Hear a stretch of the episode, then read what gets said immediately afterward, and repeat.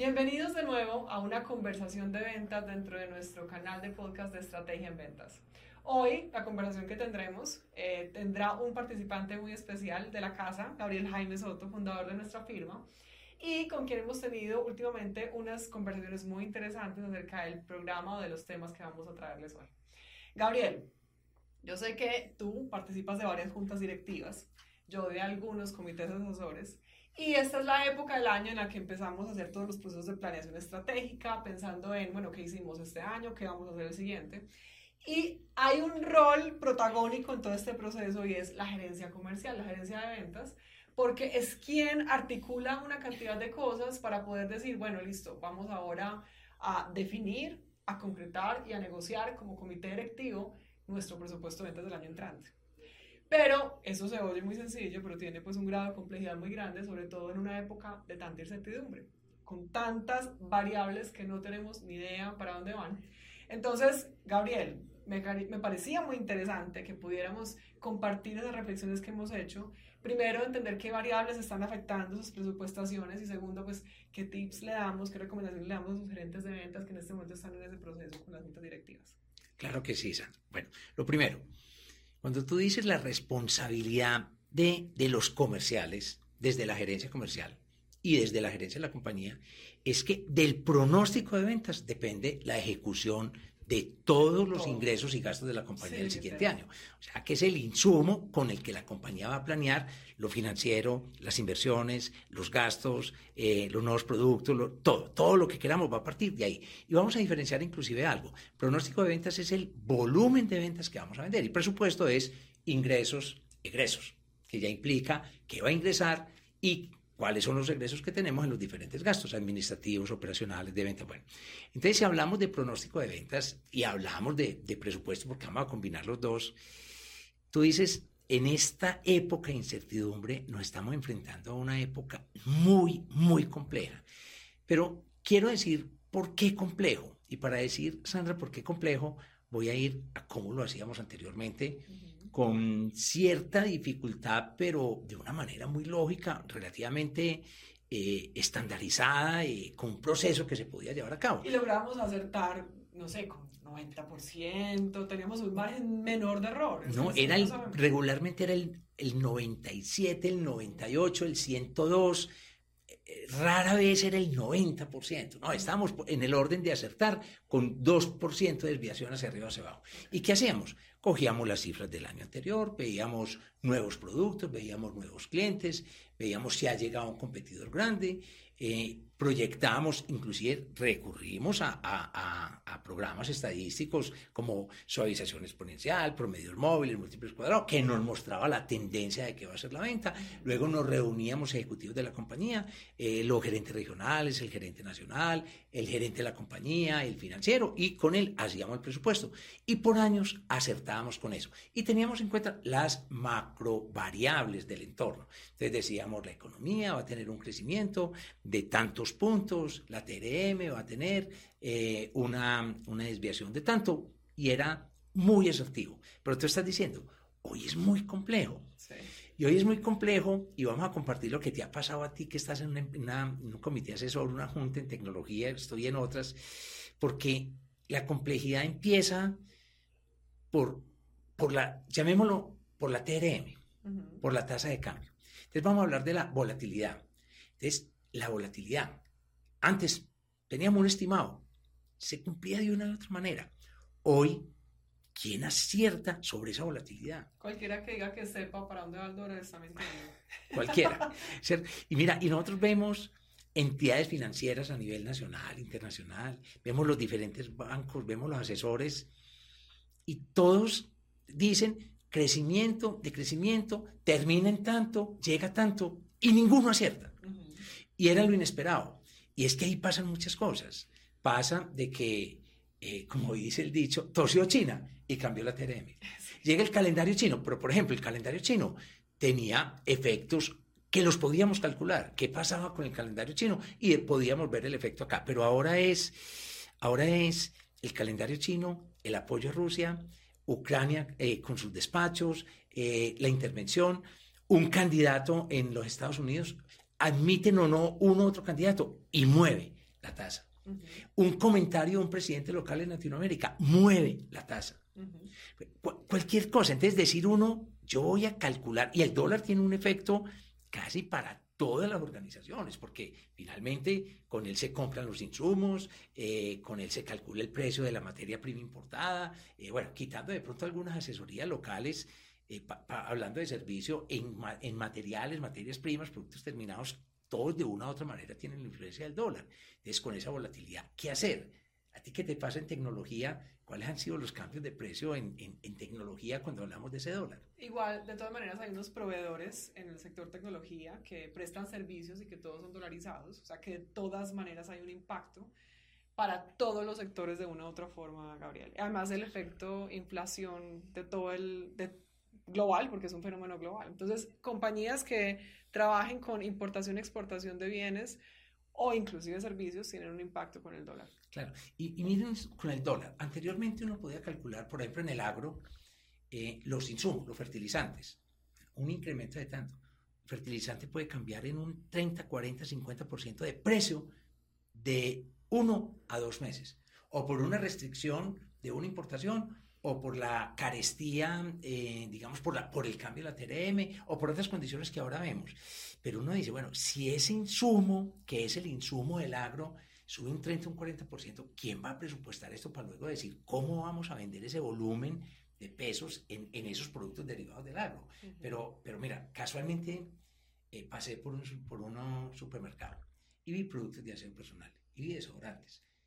Y y me llama mucho la atención porque un desodorante hecho por una de estas grandes multinacionales en una de estas tiendas de descuento permanente ha cambiado cuatro veces de precio este año. Cuatro veces de precio. Y cambiar cuatro veces de precio en un producto. Anteriormente nosotros hacíamos el anuncio de cambio de precio máximo, máximo, dos veces al año. Esta empresa en ese producto y es uno de los grandes fabricantes del mundo y es fabricado en el país local y ha tenido cuatro variaciones de precio. Entonces, ahí viene esa incertidumbre. otra incertidumbre viene por el ajuste de precios de los proveedores internacionales. De los proveedores internacionales han tenido unos problemas de logística enormes, han tenido problemas de escasez de productos, han tenido, digamos, la, la misma situación de lo que les pasa a ellos con, con, con, el dólar, con las restricciones, con los aranceles.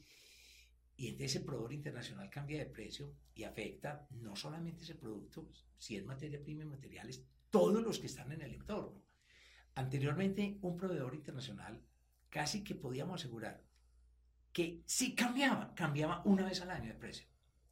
Y si eran dólares, a veces no cambiaba. A veces era el mismo precio todo el año. De hecho, estaba dolarizado. Hoy, cambian de precio, dos, tres, cuatro veces al año. ¿Y quién le dice al proveedor internacional? Si es una representada, llamémoslo, en vehículo, en materia prima, en productos, en equipos, usted no me puede cambiar de precio. Sí, no es imposible. Entonces, viene a tener ese, ese, ese efecto. Entonces, ¿qué hacer en ese, en ese control? Y bueno, y a ti te ha tocado el efecto de las navieras. ¿Qué pasa con las navieras? Hablando de dos cosas, de la oportunidad del envío y hablando del costo de los, de los contenedores. Así es, porque bueno, ese costo de los contenedores también tiene un efecto muy grande en una cadena inmensa, no solamente de las empresas que exportan e importan directamente, sino también las que compran indirectamente o hacen uso de esos insumos o lo transforman y compran esos bienes transformados después de la cadena productiva. Mejor dicho, todas esas importaciones, Gabriel, tienen un efecto en la economía que se va hasta tres o cuatro eh, empresas en la cadena. Claro. Y por algo, eh, resulta que ahora las navieras tienen un problema logístico de, por, viene heredado todavía de la, de la pandemia, de no despacho de buques, buques con demoras que regularmente llegan en un mes de una u otra parte del mundo, se están demorando dos, tres meses, y dos, tres meses se demora la mercancía, dos, tres meses tenemos esa escasez de inventario. Entonces, ¿qué hacer con ese inventario? No tengo inventario. Si no tengo inventario, hay productos que si, que si no se vendieron hoy, ya no se vendieron. Hay productos que de pronto los esperan, pero vamos a hablar de dos tipos de productos. Si es alimentos y no llegó, mañana no desayunan doble. Mañana desayunan lo del otro día. Y si es un repuesto, y, y, la, maquinaria o el equipo que requiere el repuesto, ah, llámese un auto, cualquiera requiere el repuesto, y no llegó, está caminando con el repuesto actual o funcionando la máquina con repuesto actual de una u otra manera, ahí va funcionando. Llega el repuesto y ahí está, pero ese repuesto pudo haber vendido hace dos, tres meses. Entonces, esa escasez de inventario, más el costo de los contenedores. Y eso impacta la presupuestación de ventas, obviamente. Claro, impacta la presupuestación o impacta el cumplimiento de lo que se había presupuestado en ventas. Correcto, Entonces, esa logística. Ahora, proveedores internacionales no solamente el precio, sino el despacho. La restricción de envío de mercancía de proveedores internacionales es toda. Pues entonces, ¿cómo manejamos el inventario? ¿Cómo controlamos el inventario? ¿Cómo lo hacemos? Es, es algo no muy difícil, a veces no controlable, a veces no lo podemos hacer. así es. Bueno. Entonces, bueno, eso es otra variable que tenemos que tener en cuenta. Obviamente, todo el tema, todo el impacto del dólar en toda la cadena productiva es, es increíble. entonces está el impacto del dólar, está las decisiones de los proveedores internacionales, está la logística de, de, despacho. Pero cuando hablamos de la logística, casi siempre hemos tenido como el cliché logística internacional, los buques, la naviera, logística internacional.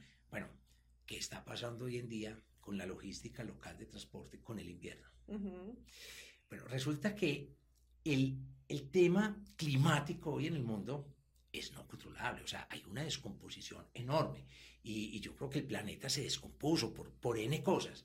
El caso es que en el mundo entero, sequías y, digamos, y exceso de lluvias no se habían visto como están viendo en esta época.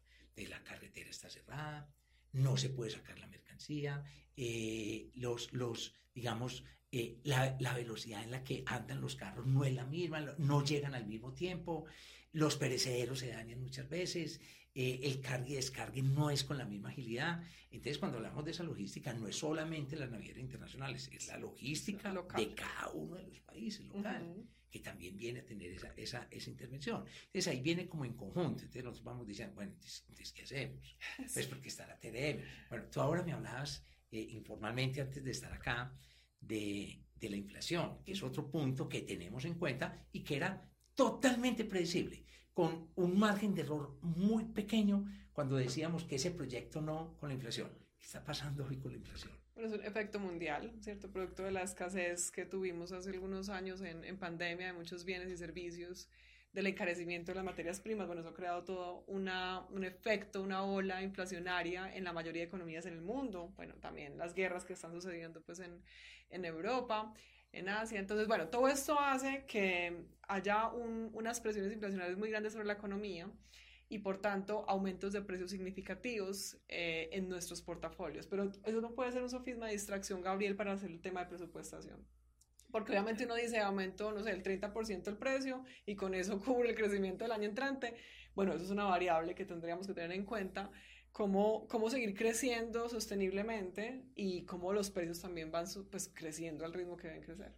Y ya no es calculable la inflación, pues ya tiene una cantidad de incertidumbres donde donde tenemos serios problemas para poder calcular ahí. Y es una variable importantísima al momento de definir un pronóstico y un presupuesto de ventas. Ahora, hay, hay, otro, hay otro tema que es cuando hablamos, dijiste ya, entonces hacemos un incremento de precio de tanto, pero ese incremento de precio obedece a la inflación y obedece a un tema. En todos los países, el salario mínimo.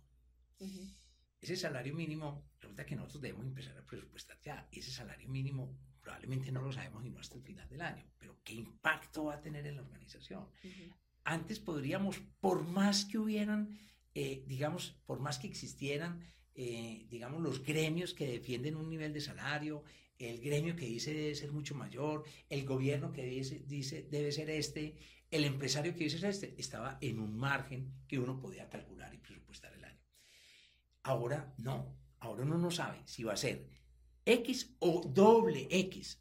Pues se está hablando de que si es el 10 o es el 20, o es el 15 o es el 30. Bueno, entonces uno dice, ah, listo, espero hasta diciembre, que por decreto decrete en cuanto al salario mínimo. Pero ¿cómo presupuestar? No, ¿cómo presupuestar? Porque es que yo tengo que empezar a importar desde, en este momento estamos grabando este podcast eh, a mediados de, de noviembre, pero aquí yo debo importar desde hace dos meses materia prima y materiales para empezar a vender el año entrante. Entonces yo empiezo a vender el año entrante teniendo en cuenta qué consideraciones, teniendo en cuenta el efecto del precio, teniendo en cuenta qué, cuánto material pido, cuánto es, qué hago. Entonces ahí viene la incertidumbre del dólar, la incertidumbre del precio que van a tener, la incertidumbre del efecto, la incertidumbre de la inflación, si me va a llegar o no me va a llegar la mercancía.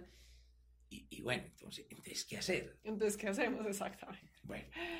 Eso, es una de las cosas más valiosas porque, bueno, una, una, junta directiva precisamente lo que acompaña es este proceso de acompañamiento para que el margen de error sea el menor posible y podamos navegar sobre las aguas de la incertidumbre con la mayor tranquilidad, ¿cierto? Obviamente es imposible controlar una cantidad de variables, pero hay otras cosas que sí podemos hacer para disminuir ese riesgo, Gabriel, que es... Ok, entonces, para entender la opinión que nosotros vamos a dar sobre cómo presupuestar en esta época de crisis y cambios tan grandes, queremos primero decir, anteriormente había un concepto, el presupuesto es uno, regularmente se hace para el año, presupuestamos inversiones, gastos, están todo para el año, y el presupuesto no se cambia. Esa era una ley, no se cambia.